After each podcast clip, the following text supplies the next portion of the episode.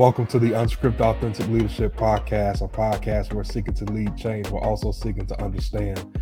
We're also here's a platform for leaders to come together to unite, to develop, and empower other leaders in the areas of business, family, and community.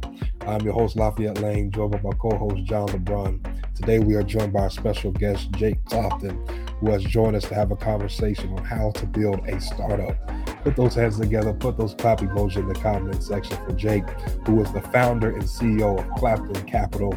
He started Clopton Capital 14 years ago with no contacts, but with the right balance of positive mindset, versatility, reliability, resolve, and measured aggressiveness. He started making phone calls to people.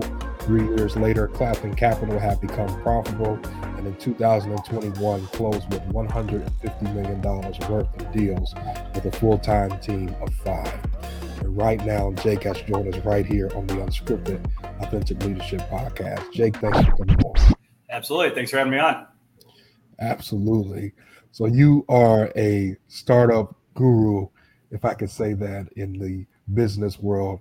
And I want to start right there. How did you even get into the entrepreneur space? Um, yeah, no, it's a good question. so I, I, I moved to Chicago in the early 2000s, and I um, I moved here to trade futures. So I traded like interest rate and Fed funds futures and stuff like that. Um, and I, I, feel like this happens to a lot of entrepreneurs. Kind of hit a crossroads, right? In 2008, nine ish, uh, when you know, the, we had the Great Recession and, you know, interest rates went to zero. So you couldn't really make a lot of money trading anymore. Um, so I was like, well, I, I, better find something else to do, right? Um, because I, I, was kind of forced into it, right? Because, and a lot of people were at the time. Um, and I, I, think a lot of people ended up starting their own businesses at that time. Um, so I, I kind of used my own strengths and, you know, the things that I was exposed to and things that I was around, right? And I was exposed to things like, banking and loans and interest rates and stuff. And at the time, it was a financial crisis, right?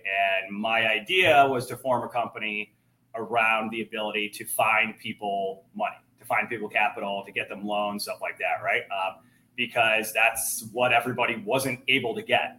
Um, so I was going to be a conduit to find those for them, right? And you know, I mean, I didn't really know what this job or you know position was. Um, but uh, you know what, what I what I started doing was I just started cold calling people, and I, you know I just I used to sit in front of the phone, you know, uh, trying to figure this business out, you know, eight nine hours a day, just cold calling people, introduce myself, asking, you know, hey, are you lending this that you know, and eventually, you know, we built up, uh, you know, a network. Um, and you got to know enough people that you know we, we, we really had like kind of the product that I I wanted to be able to supply to people.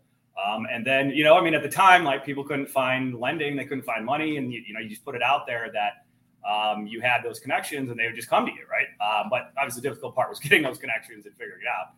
Um, so that that's really how I started. Um, and then you know 14 and a half, almost 15 years later, um, we're a nationwide commercial real estate finance company. Um, and, uh, you know, it, it, it, all started just doing cold calls. Um, I didn't really have a background in real estate. I kind of had a background in finance by trading, but, uh, you know, had, had zero contacts and, and, just started calling around. So uh, that, that's kind of how it happened.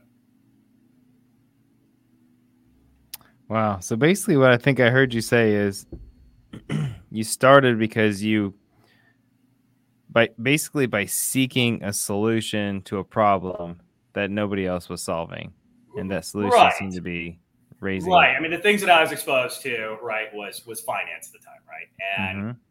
banks weren't lending right? That was the whole thing right? It was yeah. a financial crisis. There was no yeah. there's no loans out there right? So i saw a problem right? And then my you know, I, I, had to figure something else out to do, right? Because we couldn't make money trading at the time. And I was like, well, okay, here's a here's a problem, and if I supply a solution, I can figure out how to make money off of it. Um, and really just went full, you know, full board into that and started making the phone calls and, and, and figured it out just on my own, right? I mean, most people that are in this business um, really kind of get taught it through banks and banking and all, and all this stuff. Um, but you know, I just figured out on my own and, and made the right connections and network to be able to do it.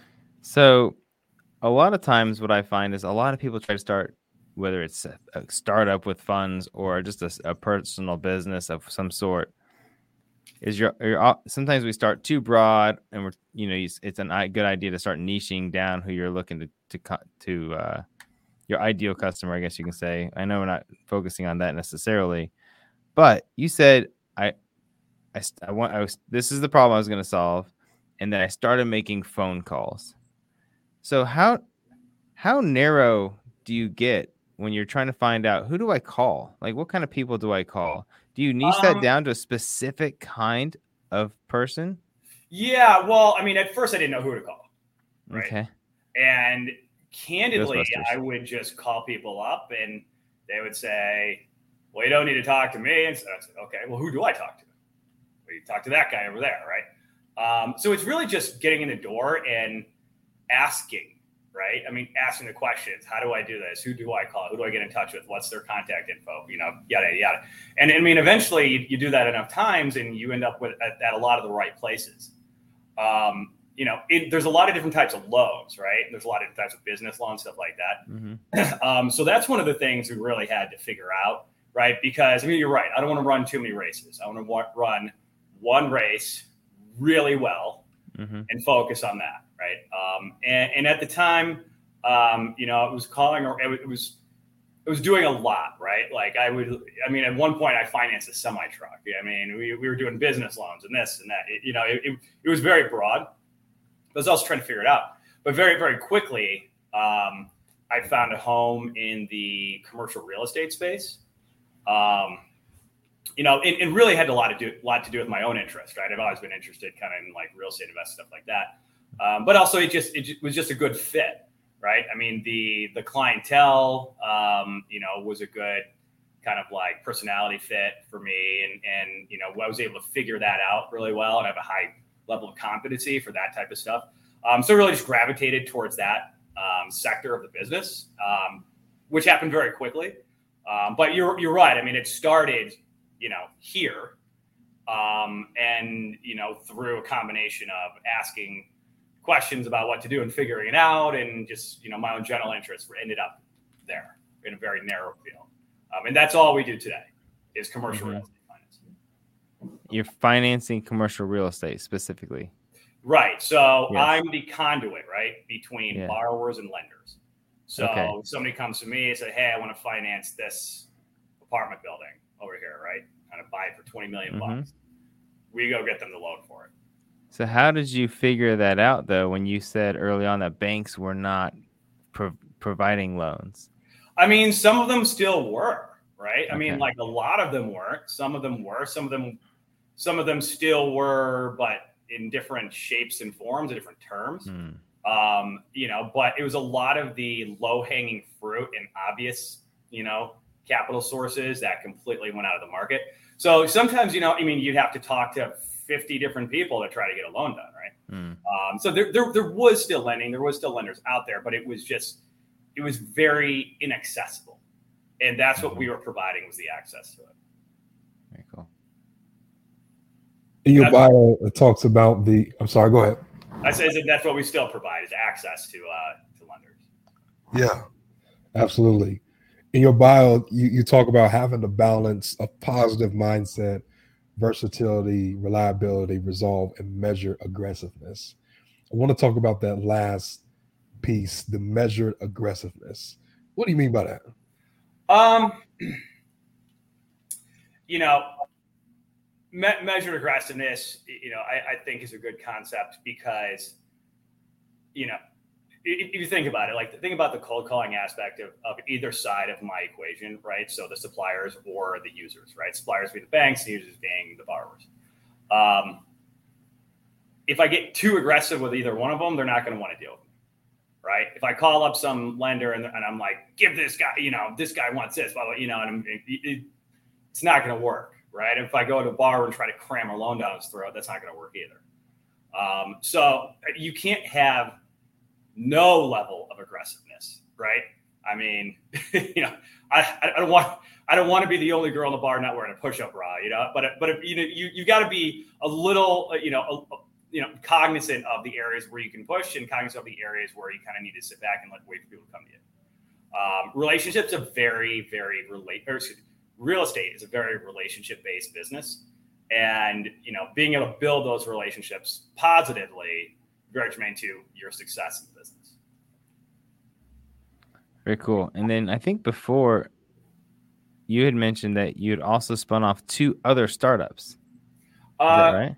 Yes, yes. So, you know, what one of the things I wanted to do here, um, as the CRE finance company grew and solidified, you know, all the stuff, you know, is is like figure out other ways to monetize what I have, right? And over over you know more than a decade worth of time and talking to people, what I have is a huge database and network. Um, and with those people, right? Let's just talk about the borrowers themselves and the, the real estate owners. Like they they use other things other than just loans, right? But that are somewhat along the same lines. For instance, they they need insurance. They need commercial property insurance. Um, they need to buy properties, sell properties. They need title insurance, stuff like that. Um, so you know, we've been trying to figure out other ways to basically cross sell um, and to use you know what we already have, which is you know your network is your network, right? So and use my database and use that reach to to start other business avenues. Um, so you know, late last year we started a commercial property insurance company, and because of where the finance company is, I mean, it took off like that, right? I mean, we went from there. There was no ramp up period. It was just immediately plugged in and piggybacks off the other business, right? Because I've already built the trust with these people. I've already talked to them. Literally, all we have to do is send out an email blast. Hey, now we're doing commercial property insurance, and they just come.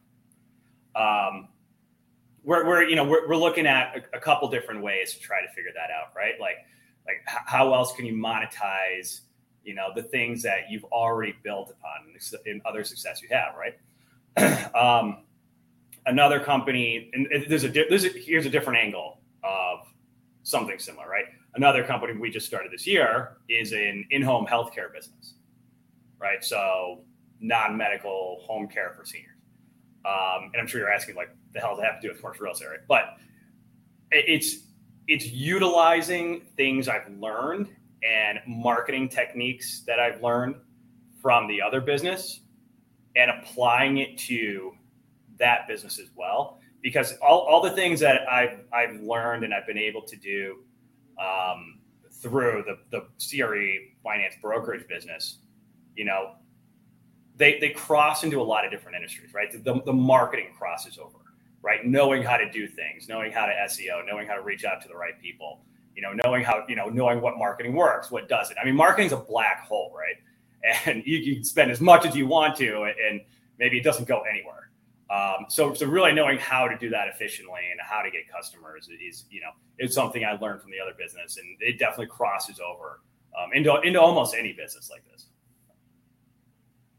How has the landscape of financing shifted over the past few years? What are some of the challenges that you have experienced?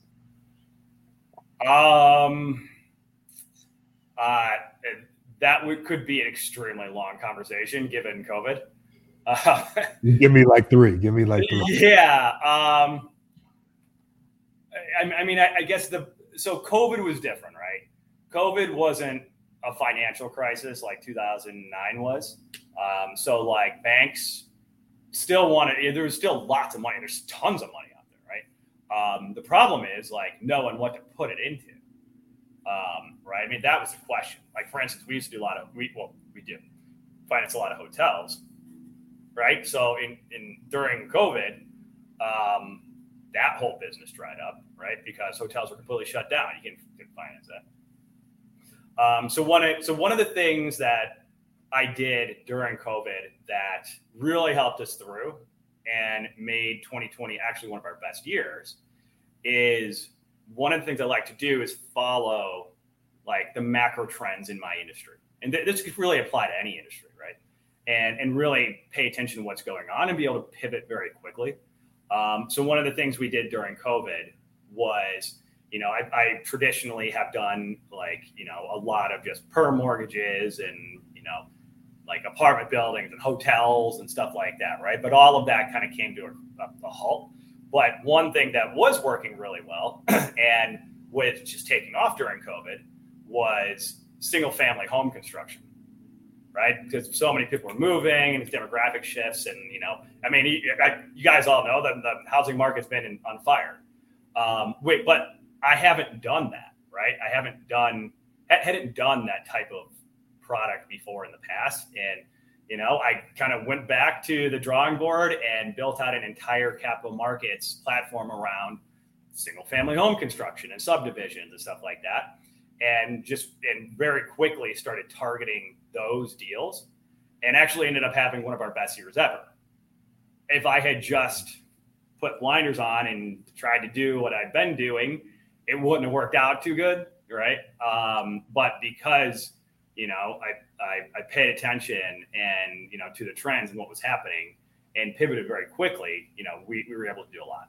Um, so that so that's one of the most important things, right? With your you know your business is mm-hmm not just putting your head down and grinding and not and you know not paying attention to what's going on around you and the economy and trends and all that stuff because i mean you can very very quickly find yourself antiquated and like you know not not needed like you know there was there was no need for the, the stuff that i had been doing in the past at that point in time during covid so you know so if you're, you're able to pay attention and, and pivot quickly you know um, you can go into the right areas and, and you know make that shift and and end up doing extremely well. So. I hope everybody heard that what you said because it was gold for any business. My family runs com- a company and so forth. We all do our things. For any business, even if you're employed, you can apply certain aspects to that. It was understanding, and we've talked about this in the past in previous episodes, knowing when to pivot and to actually make the pivot what you said is you were going one direction, you were on fire, it was going great, and then something completely unexpected came up, and you said, okay, that's going to dry up and is drying up real fast. What can we do within our area to make a pivot and still be successful? There's always a, with every, you say with every adversity, there's a seed of equal or, or greater good. So there's an adversity. There's always something if you look for it and you have a positive attitude that you can find it and still prosper.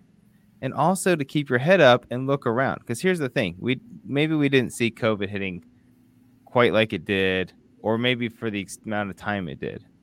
And a lot of companies shut down. There was a lot of them that I saw, though. I thought, why don't they do this? Or why don't they try this? In the end, it was just, they just kind of quit. But right. there's other things that are going to come up. The economy is going to make changes. It's going to dip. It's going to have, we've been, we've been booming for years eventually it's going to change. It does, no matter what, it's going to change. Other things may come up within your city, your state, your area that's going to change the dynamics of how things people do business. There may be more, there may be less brick and mortar stores, or there probably will be over the next 10 years than we've ever seen. And so there's things that come up and people have to understand how can I how can I set myself up to be flexible enough to make the pivots when needed. It doesn't mean go in eight different directions. It just means am I a little bit agile so my whole business doesn't tank. For example, there was a one t- period of time when red boxes were huge. Remember those? You get the DVDs out of them. They still show up in some Kroger and stuff like that. Some grocery Kroger is a grocery store we have over here. I don't know if everybody has one of those. But I remember I had an opportunity to buy these DVD like kiosks and they were a little expensive, but at the time I thought I'd have a good return. So I pinged a couple people like, "Hey, what is your opinion on this?" Who I respected, and they thought, you know, with streaming, I could see that getting worse. And I thought, that's such a good point. And so I thought, I'm not going to go in that direction. And literally within about three years, streaming was the norm. So glad I didn't spend tens of thousands of dollars on the this idea that I thought would that probably was good 10 years before that. And so, anyways, I've noticed that you're pretty good at getting attention, and I'm and money. I've heard that money t- sort of follows attention, and you've been get I, on your social media. It shows you getting on TV shows, local channels, different things, maybe bigger channels, and so forth. Your LinkedIn has a, a really solid following. How are you able to get yourself in position to be experts on in these areas, which obviously garners attention following your expertise? Um, good question. So, I mean, I guess the first thing to say is why why would I even want to do that, right? Um, and I mean it it's important for for me in what I do and my my thesis around this is to you know be seen as an authority in my field, right?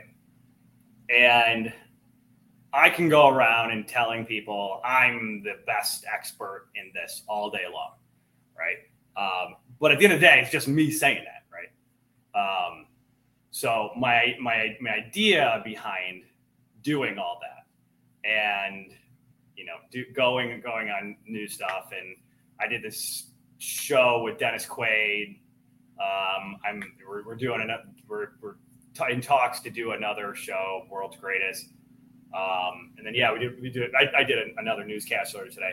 The, the, the idea behind this is to you know, take the next step to have authoritative outlets have me on and say I'm the expert, right? And then when somebody asks me, well, why should we go with Jake or why should we use, use you guys? And I said, look, because they said I'm the expert, right? So it's not even me saying it. It's I'm, I'm like, I mean, hey, listen, this is like you know, Good Day Chicago saying I'm a commercial real estate expert. Yeah, I, I don't know. I don't, I, you know, here's me on the show with Dennis Quaid. They're saying I'm a commercial real estate expert. You know what I mean? Mm-hmm. Um, so you know that that's my whole thesis around. Um, you know, doing that stuff is uh, you know just understand, uh, knowing how to get get on and do all that stuff. That's that's a whole industry in and of itself. Um, you know, podcasts are a great way to start.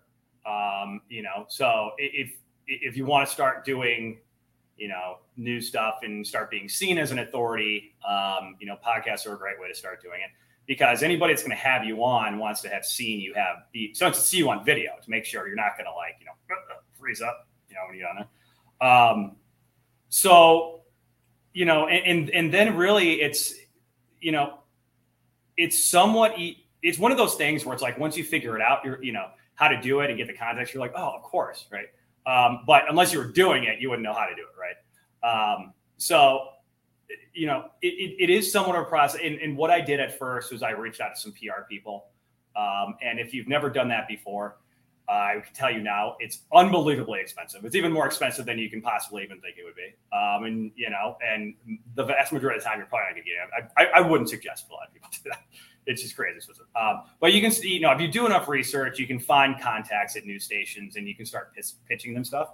Um, one of the one of the other things I, I didn't know that I learned is that, like, for instance, if you have like a local business, right, um, you can actually buy time at your news station on the morning show to just promote your business, and it just looks like a regular news story um, which that isn't even that expensive. So if you just reach out to the news channel and ask for like the marketing sales department, whatever, um, you know, that's and, and that's one thing. Like, you know, I have a buddy that owns a restaurant here in Chicago, and I'm like, hey man, for like a couple thousand bucks, you could be, you know, on like the local news here. You know, um, I've been kind of telling people about it because I, I, didn't know about that either. Um, so so that's that's what I've been doing, and, and I've only been doing this, guys, since January right? I didn't I had before January started, I hadn't done any of it. Um, and just in five months, come this long, long way um, of being able to get on, on new shows. And and the the the I guess the best concept I can relay about how to appropriately do stuff like this is understand who the show that you're going on is meant for, right? Like who the viewers are, what do they want to hear? What kind of content do they? I mean, that's that's the best way you're going to get on these new shows, right? Um, I mean, candidly, not everybody like commercial real estate is really boring to talk about. Honestly, it kind of is, right? Finance is boring. Um, so you know, to go on new shows, you got to you got to make that applicable to everybody. So you know, I go on as an expert in finance and interest rates and real estate, and end up, talking about mortgages and housing and you know, investors buying up homes and pushing out other people, right? So that's in a way where you know f- figure out how if, if you want to be an ex- like a guest expert in the news you know figure out how like your own expertise can appeal to a very broad audience.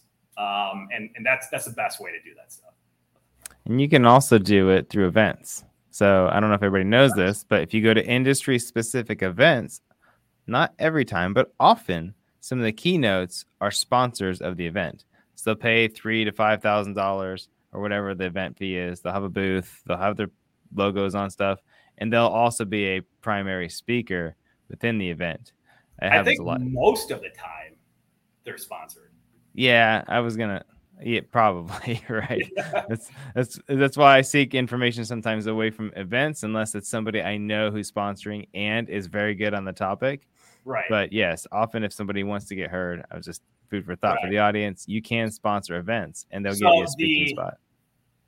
The value that you get out of stuff like this is not what they do for you mm-hmm. by having you on and or speaking or this. It, it's what you can do with it, mm-hmm. candidly, right? Like, I, I do a new show in New Orleans. The chance of anybody seeing that is like, right? Yeah. Um, but we get the video and then we promote it on our social media and put it on the website and make it visible, right? And mm-hmm. then, you know, it's more about what you can do with it, right? So you you've got to take this stuff That's and then good. you've got to promote it yourself and market it mm-hmm. yourself, you know, to show that you're. The, and I mean, you know, I, I, don't go on there and say like, "Hey, look, I'm an authority," because this guy said, mm-hmm. "Hey, you know, I, you know, thank you to this team for having me on, blah blah blah," mm-hmm. and then you know they have me on the strip at the bottom, commercial real estate expert, right? Mm-hmm. Um, so so it's it's what what you get what you will get out of it is what you get out of your own marketing and mm-hmm. promotion mm-hmm. of that material. You know what I mean? Very cool. Go ahead, Lafayette. You're good, bro. You're good. We always wrap up our, our show with the last segment that we call off script. We ask our guests to give us one last piece of advice or one last whatever's on your heart to leave with our audience. Okay. Um, good piece of advice. Uh, here's a great piece of advice that that I have told a lot of my friends that run their own businesses. Um, you know that I think has helped a couple of them recently is when you're running your own business, and this is really good for people that are coming from like salary jobs to running your own business, right? Um, and, and you you can't operate the same way you did as far as when you have a salary, as far as how much cash you keep in your bank account, right? You you need actually to accumulate a pretty good amount of money and have a cushion that is not at risk in some way. It's not in the stock market, right? It's not in freaking cryptocurrency. You know, it's it's it's just sitting there. Maybe it's earning almost nothing. Probably is, right? Um, but it's there for two reasons, right? So one, it's there in case you hit a bad patch, like oh, COVID, right? Uh, I think everybody had a blip in COVID, right? So you know you're gonna eventually hit a blip, you know, and and it's gonna happen. I I hit a pretty good blip about six years into my business, um, when I had trained and built up a really big sales team, and basically they all left at the exact same time. Okay. Um, and I'm, you know, that was tough, but I re-engineered my business to not have to have sales guys and having a support staff. But you know, the revenue with that. But it went like this, but then that, right? So I, I was able to take advantage of it and, and make it a positive. But it was still a blip, right? But I was able to do that and not have to shut everything down and go get a job because I had a good cushion, right? So you can't live deal to deal, paycheck to paycheck like you did before.